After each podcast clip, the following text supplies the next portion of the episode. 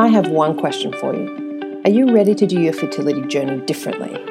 Hey there, I'm Bella Hilton, and this is the Studio Fertility Podcast, where each week I bring you real, actionable tips and strategies to help you get your mind from chaos to calm and your body from resistant to receiving. So, if you want to feel better now and improve your fertility, let's do this. Hey everyone, and welcome to the Studio Fertility Podcast. I'm your host, Bella Hilton. And just like what we're going to talk about today, the holidays are coming up, if not upon us, for many people.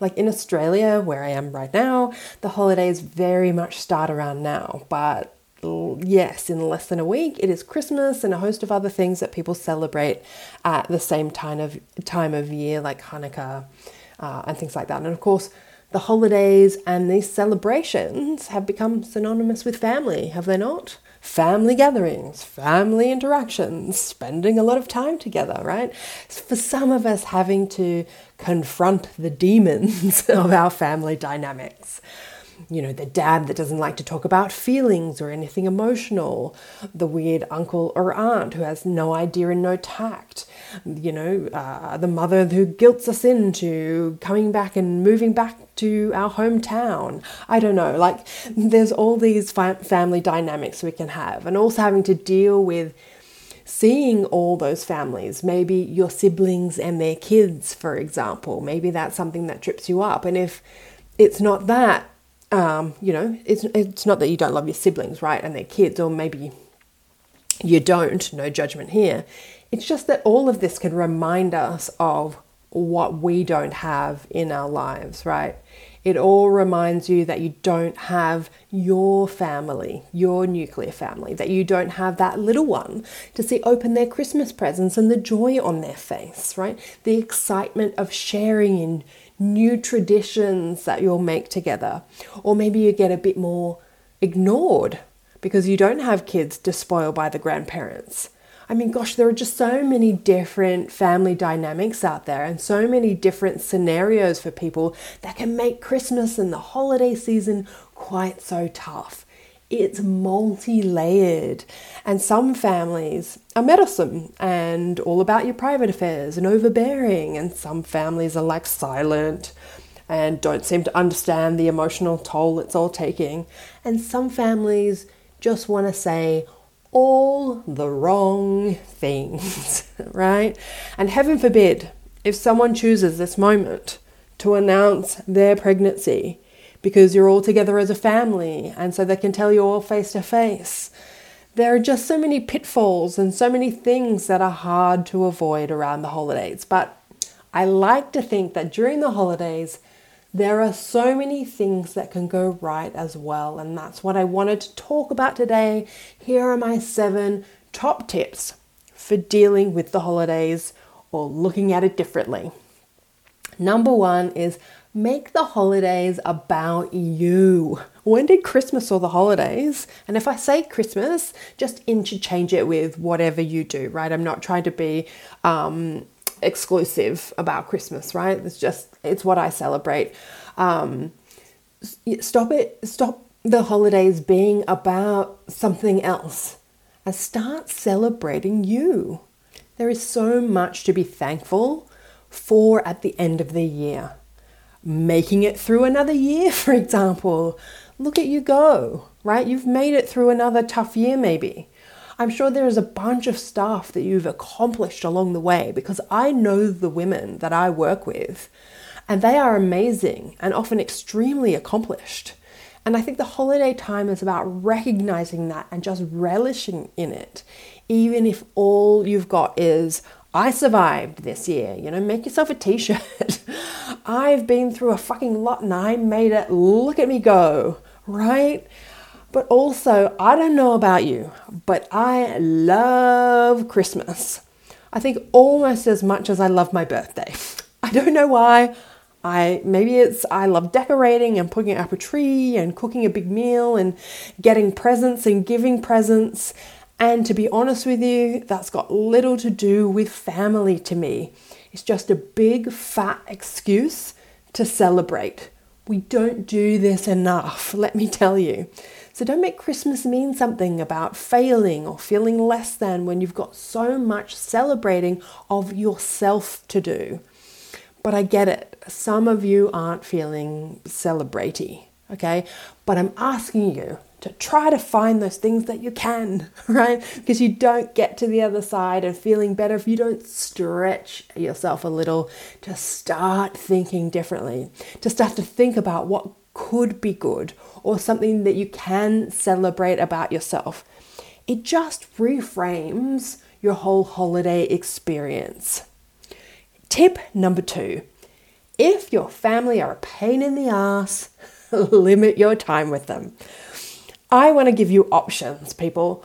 What I mean is, if you are going to be put into a family dynamic or a family situation that's less than ideal, but you still choose to go, um, and yeah, it is a choice, then limit your time doing that. I know so many people feel so obligated to do what they're expected to do, but everything in life is a choice. You get to choose who you spend your time with, and I know it's not as easy as all that. I do get it. I live in the real world. But limiting your time with those people is a choice. Just maybe you should book yourself a big juicy holiday somewhere that's going to light you up rather than begrudgingly trying to sit through your holiday events with family that just leave you feeling more traumatized than if you'd stayed at home and watched paint dry. And your family may be lovely, but maybe you just can't this year right? Because your brother had a baby and his wife got pregnant at the same time as you. So it just reminds you of what you're missing out on right now, like those milestones. Miscarriages are hard, right? Maybe it's right to protect yourself right now, not to run away. This isn't about always avoiding the situation. But right now, it might be needed because you're drained from work. You're drained from failed IVF cycles and you just can't take another thing. The end of the year should really be about rejuvenating yourself. How are you going to do that? And you can do or not do these things, but I'm just trying to make you realize that you have choice. You really do. We limit ourselves so much trying to do the oblig- obligatory thing. It's a hard word to say sometimes. Tip number three let's get practical right now. Coping strategies. You need to arm yourself with them. Like, get your Santa sack and get yourself a whole bunch of coping strategies. If you know some situation is going to be uncomfortable or confronting or otherwise, or you have the crazy relo is going to like corner you, then be prepared. You aren't going to think of ways to cope on the spot when your nervous system is being cornered like a wild animal, right? You're going to cry, lash out, and the like. But if you are armed with coping strategies, then you have more chance to get out of there alive and less traumatized from it all, right? And that's the key part to me. You know, we can do all the crying and things that we want in front of people. That doesn't bother me. What bothers me is people get more traumatized, and we want to get out of these experiences feeling a little less like that. In being prepared, know how much or how little you, you want to share with people. That's key, right? Just because they're family doesn't mean they have an automatic right to know every detail of your fertility journey and your innermost heart's wants and desires, right? If they prove themselves to be people who protect your heart and that you can trust, that's different. But if they don't, they don't get to know. So prepare what you will say to people when they ask you about baby making plans, and it'll be different for different people. Uh, this of course depends on who they are to you, your relationship and, and what you're comfortable saying. But if you don't want to talk about it, find a phrase that shuts down the conversation. Like, when are you two going to have some babies? Answer, oh, I haven't got an exact date on that, but I'll let you know. Right? A little bit cheeky, maybe. or we'll see what happens. Um, and if they do go on, you might have to say something like, I think this conversation's getting a little personal now for me. Do you want some eggnog? right? Um, or how's work going? You know, because finding a way to change the subject is a great way to control the conversation. As best you can, don't read into their comments with your emotions. When you buy into the emotion of the question, that's when you struggle. When your mind actually considers the question. Don't consider it. Just think of it like they asked you if you want them to knit you another Christmas jumper, right? We'll see. What else is new for you, Aunt Jojo? right? When are you going to have your babies? We'll see. What else is new for you? You might need to even set yourself up with a safe word with your partner so they can rescue you from the conversation or to even leave. Tip number four learn to breathe. I know that sounds a little simple and almost condescending. So let me explain, okay? Okay, I don't want to be that way. Sometimes we're taken by surprise with situations or questions. We did our very best to stay above it all, but whammo, something happens that you least expected and you are not prepared. Breathing and counting are going to be your best friends so that you can get yourself to somewhere else so you can scream and cry appropriately. You can do it in public, but it's not my favorite place to do it, so it might not be your favorite place. Breathing deeper and counting to four as you breathe in and out will help your body and emotions to stay calmer and your mind to stay distracted long enough to get you somewhere else or to cover up the sounds of someone droning on about something that you find really painful. Don't look down either, okay? The tendency here is we want to look at our feet because literally we want to run away, right? We're looking at our feet like, how do I make my ed- exit? Body language is fascinating. We want to duck our heads so they can't look us in the eye because eye contact would be really confronting. But instead of looking down, look slightly up and slightly over their heads it will keep your body more easily out of accessing the emotions that want to flood you at that point. This is a pure coping in the moment strategy, obviously, because after you do all that and remove yourself from the situation, you will need to get yourself somewhere to process all the crap you just heard or endured, right? I get that. Tip number five be kinder to yourself, for goodness sake. We are so mean to ourselves right? Set your boundaries. Take that holiday. Have that massage. Spoil yourself. Whatever your weakness is, do that thing. Mine's eating ice cream, but I do that on a daily basis anyway. Because some of you have no problem spending on money on yourself, but maybe you don't spend it in the right way, or some of you are terrible at setting boundaries or whatever, right? Whatever it is that you need to be kinder to yourself doing, setting boundaries, spending money on yourself, whatever it is, then do that thing.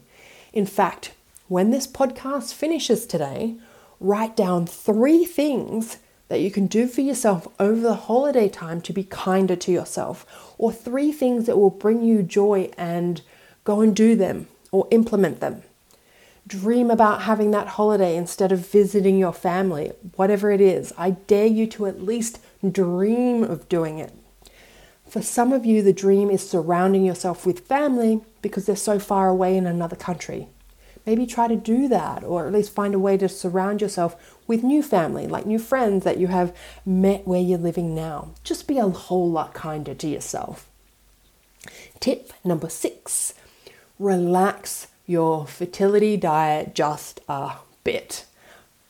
Forget about your supplements one day. the holidays are hard for food and drink often, right?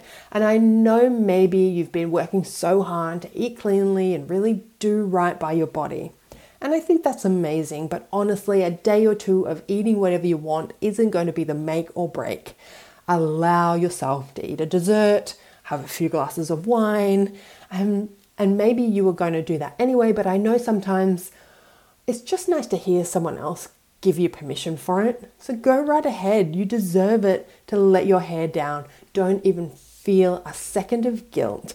It's not going to be the make or break, right? You need some balance in your life anyway. Tip number seven set yourself a plan for what you're going to do for your fertility in 2023. I know oftentimes when my clients are at their worst is when they don't have things to really focus on for their fertility because it makes them feel like they're, you know, floundering and going nowhere. I don't know what my plan is, I don't know what the next step is. And sometimes that thing doesn't even need to be strictly fertility related, okay? But setting that plan for your brain makes going through the holidays feel a little easier because you know what you're going to do next. So, getting back to that, sometimes it's not strictly fertility related. I literally set homework for my clients sometimes, like prioritize your sleep, um, look into the yoga studio you want to jo- join, and uh, maybe allow yourself time to do nothing. If you're one of those people that's type A and can't leave things, like allow yourself time to do nothing. It doesn't look totally related to fertility, but believe me, it all matters because I'm always looking for ways to allow people to calm down their nervous system, and it is different for everyone. Sometimes that's hypnosis. Sometimes that's self permission to drink a glass of wine. Sometimes it's sitting down because they're always go, go, go. Even if you're taking a month's break or whatever is happening for you right now, focusing on you what brings you joy, celebrating yourself, and keeping your nervous system as calm as possible will allow you to get through and maybe even, dare I say, enjoy some of this holiday time. I really wish you the best through this holiday season, and I will see you next time on the podcast. Thank you so much for tuning in to another episode of the Studio Fertility Podcast. Remember, if you like this podcast, go ahead and subscribe so you can make sure you know when the next episode drops. And you can find other episodes right now at studiofertility.com slash podcast. And of course, if you know of anyone else that would benefit from this podcast, make sure you share it with them and pay it forward. We are all in this together. Make sure too that you give us a five star rating to help others find this podcast and let me know how this podcast has benefited you by leaving a review so I can continue to deliver more great content that I know you want and need. And if you're starting to find that your infertility journey is getting the best of you, please head over to my website at studiofertility.com slash meditation and you can get instant access to a week of learning all about meditation, hypnosis and visualization, how to use each one and how they benefit you, and of course, some actual tracks to start to calm your nervous system. Each day, you will receive a short video and an awesome meditation, hypnosis, or visualization that you can do in your own time. And of course, access to those tracks for whenever you need them. Just head to studiofertility.com slash meditation to find out more. And I'll see you next time on the podcast.